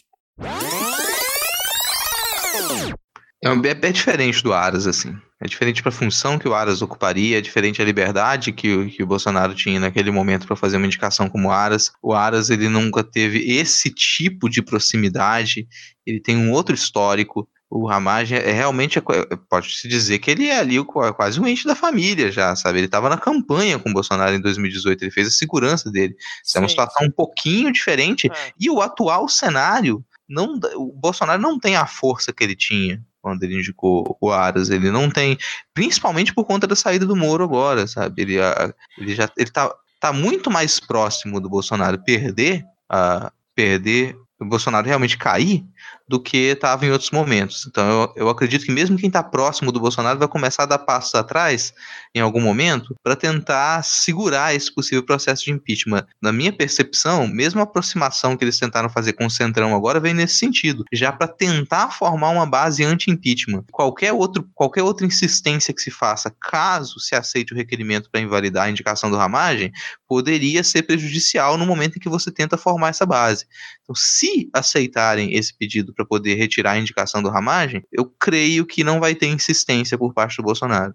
É, você tocou num ponto que realmente eu não tinha considerado na análise, que é a questão da proximidade, né? Você tem razão nesse ponto que realmente nessa questão não se compara ao Aras. Lembrando que nesse final de semana, que era quando o Bolsonaro ia escolher tanto o, o Planta quanto o cara lá da Justiça, que eu já esqueci o nome dele, tô bem senil hoje, o advogado do Flávio Bolsonaro coincidentemente esteve lá no Palácio do Planalto fazendo uma visitinha lá pra galera, né? E lembrando que esse cara, o Planta, ele era o chefe da BIM. Então, assim, o cara já tinha um nível de acesso altamente privilegiado. Lembrando que o Bebiano também, é um tempo atrás, né? Lembra? O saudoso Bebiano Roda Viva, quando ele falou que o Carluxo, ele queria ter uma BIM paralela, né? Então, pode ser que finalmente esteja se concretizando é, esse sonho aí do Carluxo, né? Eu espero que, no caso aí, a justiça consiga intervir nessa situação.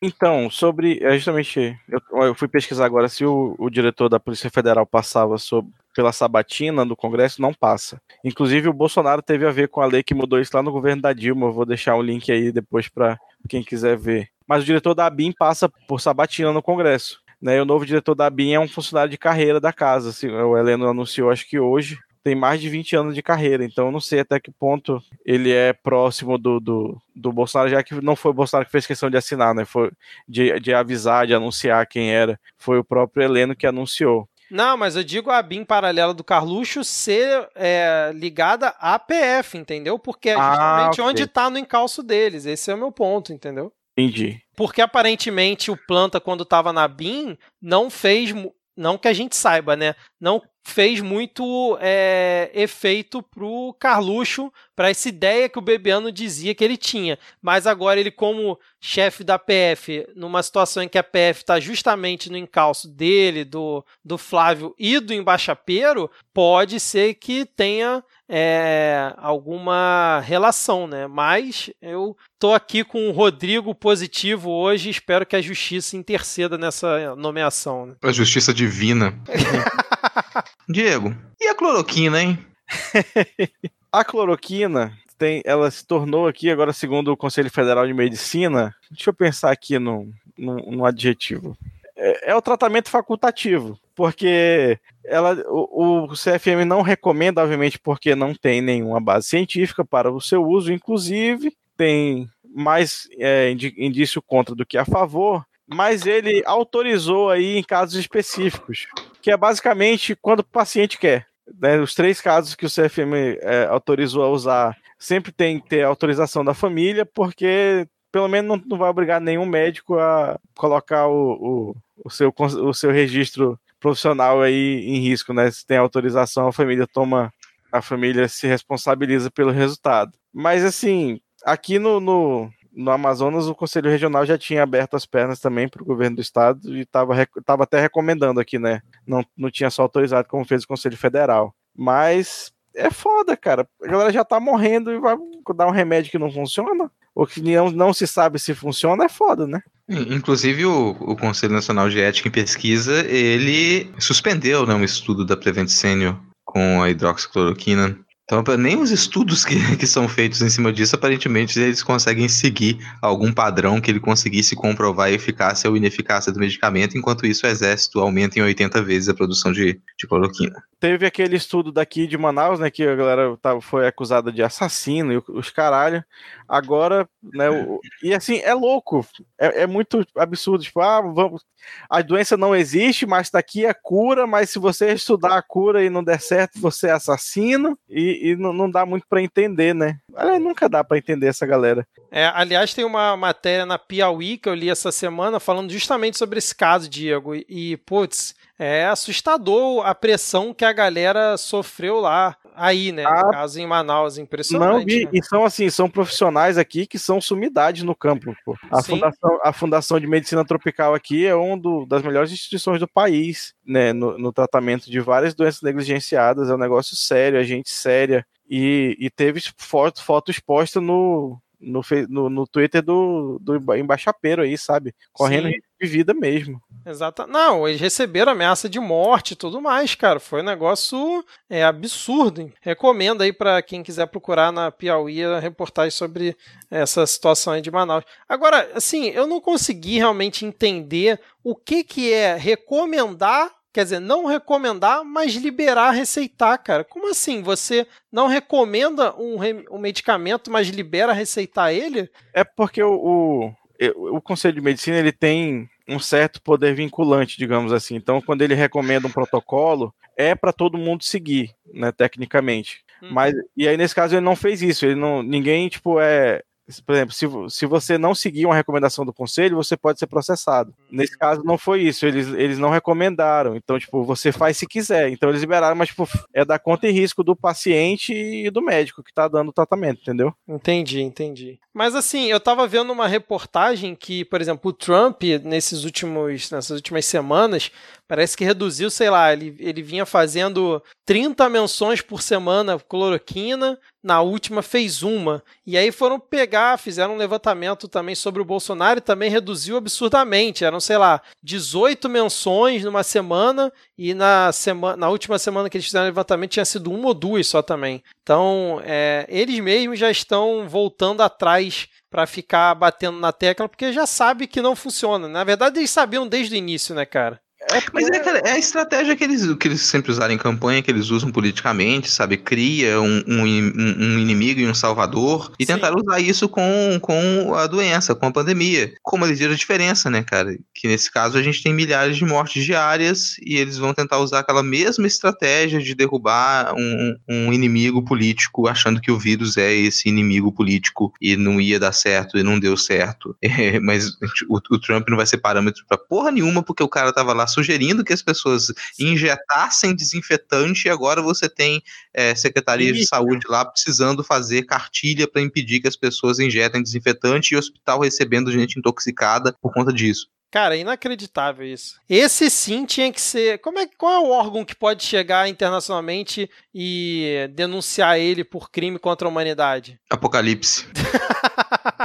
é, o Tribunal Penal Internacional pode julgar. Mas assim, o Bolsonaro já foi denunciado lá, né? E, e, e, como toda instituição internacional, os Estados Unidos têm muito poder lá dentro. E todo aquele de sempre. Cara, isso aí foi muito absurdo. Quando eu vi, eu, não acreditei. Falei, não, não, não é possível que ele falou isso.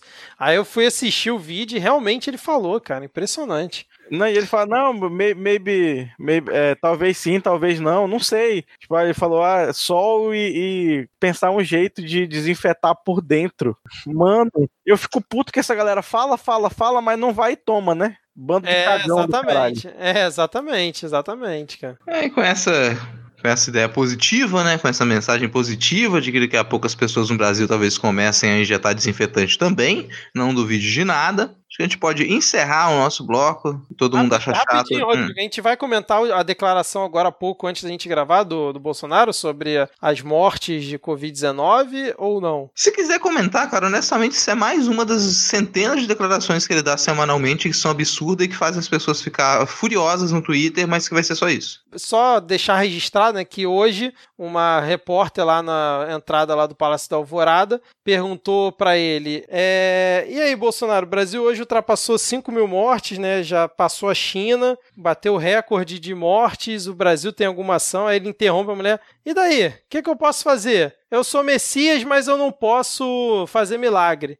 E é esse o tratamento que o presidente do país tem com as pessoas, 5 mil pessoas que já morreram, né, cara? Não, cara, pior que ele, ele poderia faz, dar uma de Messias e fazer como original e morrer, né? Acho que seria bacana e fica aí a sugestão já pra, pra honrar o seu nome. É, Ou não, simplesmente não vai dar embora, o sangue né? pelo país? Não disse que vai dar o sangue pelo país? Tá, não tem sangue ali mais, gente. Não tem sangue naquela veia mais ali. Não tem nem veia mais. É um autômato, não tem sangue. Agora, eu, eu fico irritado porque, pô, toda semana o cara dá umas 100 declarações absurdas como essa. Parem de ficar chocados com isso. A gente ultrapassou o limite da civilidade quando a gente deixou esse sujeito sair ileso depois de, de dar glórias a um torturador no processo de impeachment da Dilma. Depois daquilo ali, não tem que ficar chocado com mais nada. Não tem nenhuma declaração que ele possa dar que é mais chocante do que a que ele já deu. Ele diz abertamente desde o início que ele quer matar as pessoas, que ele quer que as pessoas morram. Sabe? Ele diz abertamente isso. Ele não considera uma boa parcela da sociedade como seres humanos. Não tem nada que esse sujeito vai dizer em situações como essa que sejam chocantes. Então não adianta ficar puto no Twitter com relação a essa declaração dele.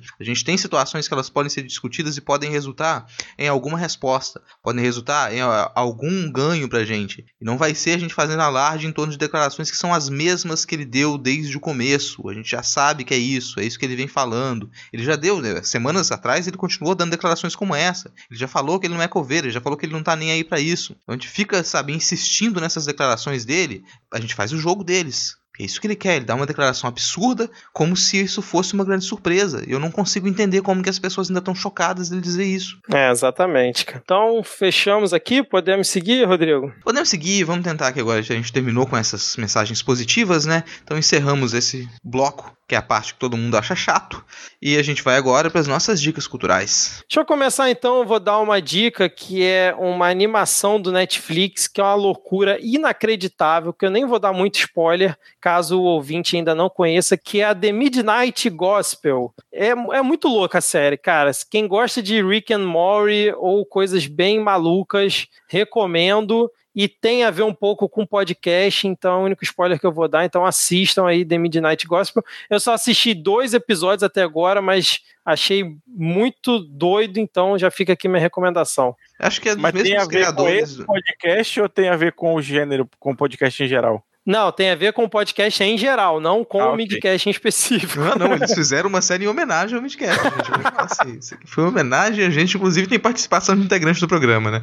É, cara, acho que são os mesmos criadores de Hora de Aventura, né? Eu, eu isso, já, isso. já me foi recomendado isso no, no Twitter, o arroba DacPen, recomendou, né? Fica um abraço aqui pro Daqui também. Confiram lá, arroba DuckPen, um artista, um ótimo artista, artista fantástico. Eu pensei que talvez eu assista. Normalmente eu detesto essas animações que elas dizem ter um jeito mais adulto, assim. Eu não tenho, nunca tive paciência nenhuma para Hora de Aventura, nunca tive paciência nenhuma para Rick and Morty, sabe? Ah, me dá o resumo disso aqui, escreve um livro que eu leio o livro parte de ficar ali assistindo essas animações com enganador, mas essa aqui talvez eu assista. Mesmo gente que detesta esse tipo de, de animação, vou. É, vem comigo aqui, depois se a gente detestar, cês, a gente reclama junto. Mas falando aqui então em, em, conteúdo que pode ser um pouco distrativo também, né? Já que normalmente a gente tá dando, tô dando muitas recomendações aqui que elas é, são podcasts um pouco mais densos, algumas coisas assim, e o Diego vai dar algumas recomendações aqui que talvez sejam densas também. Eu vou dar duas recomendações que, que elas podem ser um pouco, pode distrair um pouco. Primeira, não percam, por favor, tá linkado aqui, gente, na postagem. Marcelinho lendo o pronunciamento do Bozo. Então, se você não tem paciência para ouvir mais falar de, tanto de política, para ouvir o Bozo falar, eu entendo. Eu também eu detesto. Eu só escuto as declarações dele porque eu tenho que gravar o programa. Se eu pudesse, sabe, eu bloquearia todas as palavras em torno dele. Eu não ouviria aquela voz desgraçada. Então, para quem quer saber o que, que, ele, de, o que, que ele disse na declaração dele depois do, da demissão do Moro, acompanhe isso na leitura do Marcelinho. E o podcast que eu vou indicar essa semana é um podcast sobre cinema. Se vocês quiserem saber um pouco mais sobre cinema de terror e de horror, podcast muito bom é o Frequência Fantasma. Frequência Fantasma discute filmes de terror e de horror com bastante compromisso, assim, sabe? Não, não é só uma, um podcast superficial de cultura geek nerd, não se trata disso. Então as pessoas elas realmente estão interessadas em, em cinema de terror, cinema de horror e vão puxar discussões sobre tanto os lançamentos como alguns filmes clássicos. Tudo linkado aqui na postagem. Diego, suas indicações. Eu vou começar com a indicação séria, falar sobre a Universidade Aberta do SUS. Tem é um, esse sistema de universidade aberta é bem é bem difundido no Brasil, ainda não conseguiram acabar. Né, e lá tem diversos cursos, tem orientações, né, e agora nesse momento de muito significativo falar que a fake news está se espalhando mais do que a pandemia, né, eu acho que é importante, né, para até para você profissional de saúde, que eu sei que você não está recebendo orientações direito do, do governo do estado, eu sei que você está exausto, mas se você conseguir, tem lá uns cursos é, curtinhos de cinco horas para você assistir para tentar até se proteger. Eu deixei linkado aqui um curso com orientações gerais ao paciente com Covid-19 na atenção primária à saúde, que é para você aí que talvez né, queira saber como se, como se cuidar se você contrair ou como cuidar de alguém próximo de você. E aí tem. E aí dá uma navegada lá no portal, né? Tem coisa bem bacana para olhar na Universidade Aberta do SUS. A próxima dica é que agora acabou o BBB e você que assinou aí a Globoplay só para ver o pay-per-view, mas ainda não quer cancelar, de novo vou dizer que tem Doctor Who na Globoplay, é muito bom, vejam, aí você vai entender as referências que eu fizer aqui no programa. E a última é para o nosso ouvinte Sérgio Moro, quando ele fizer o canal dele no TikTok, ele vai querer cantar essa música dizendo porque o Bolsonaro esqueceu ele. Eu já deixei aqui a versão em sertanejo universitário para ele já pegar o áudio para gravar o TikTok dele para não ter, não ter trabalho. Bom, se você chegou então até o final e curtiu esse episódio, compartilhe ele, faça a palavra do Midcast chegar em mais pessoas. Além disso, ajuda demais se você avaliar o podcast na Apple Store ou no aplicativo que você utiliza. Se for o podcast Addict, também tem avaliação por lá. Os ouvintes já estão é, dando nota 5 para o Midcast lá, então agradeço. E se você escuta pela Addict e quiser também colaborar, vai ser muito importante. E falando em colaborar, Se você quer nos ajudar a pagar a hospedagem do podcast, que é paga em dólar, e o dólar tá triste, como vocês bem sabem, incentivar o nosso trabalho de produção. Eu sei que está apertado para todo mundo aí no meio dessa pandemia, mas se você tiver disposto e tiver aí com uma folga no orçamento, você pode colaborar mensalmente com dois reais por mês lá no PicPay e esse plano dá direito para, às vezes, você receber o episódio do Midcast Política antes via e-mail, com um link para você poder escutar, antes do lançamento oficial. E agora a gente tem uma nova categoria lá no PicPay, no valor de R$ reais para quem gosta muito do Midcast, quer realmente ajudar demais a gente. E vamos ter conteúdo extra. Eu disse conteúdo extra para a categoria de cinco reais os ouvintes que ajudarem a gente nela. Não está definido ainda como vai ser isso, mas vai acontecer. A gente ainda vai, a gente ainda vai explicar melhor no próximo episódio. Mas quem quiser já assinar e contribuir com cinco reais, já vai se adiantando, já está lá no PicPay a categoria para você poder assinar ou migrar, né? Se você assina o de dois reais e ir para o de cinco, beleza? Rodrigo, Diego, querem comentar alguma coisa aí? Empolgados com esse conteúdo extra que em breve pode aparecer aí, caso os ouvintes nos apoiem? Uhul, mais trabalho. Tô super empolgado. Você aí que, já que foi tão falado em em, em religião e coisas cristãs nesse episódio, em vez de dar o dízimo para a pastora picareta que pediu o dízimo do auxílio emergencial, assina o PicPay do Midcast. É muito mais barato e dá resultado. Como o Vitor comentou, conteúdo extra. Então a gente vai compartilhar um conteúdo extra, a gente não está dizendo qual é, e provavelmente só vai saber que tipo de conteúdo extra a gente vai compartilhar quem tiver aí no plano de 5 reais. Vai continuar esse mistério. Então, se você, pelo menos, no mínimo de curiosidade, você tem, seja uma pessoa curiosa, né? Queira saber qual conteúdo extra é esse que a gente não vai contar. Pelo menos durante um mês, clica lá, migra para o plano de 5 reais. Depois de um mês, se você não gostar, se você realmente decidir a gente não vale a pena, aí você desiste, você volta, você volta ao plano de 2. é, exatamente. Bom, então é isso, né? Se você quiser ajudar a gente nesses planos, é só baixar o aplicativo do PicPay lá na Apple Store ou na Play Store, procurar por Midcast e assinar um dos planos. Bom, é isso então. Valeu, Diego. Valeu, Rodrigo. Um abraço para vocês. Um abraço aí para a voz do boletim que correu do debate aqui esse liberalzinho. Então fica aqui um abraço para todos os ouvintes e até a semana que vem. Valeu, tchau, tchau. tchau. Valeu, falou.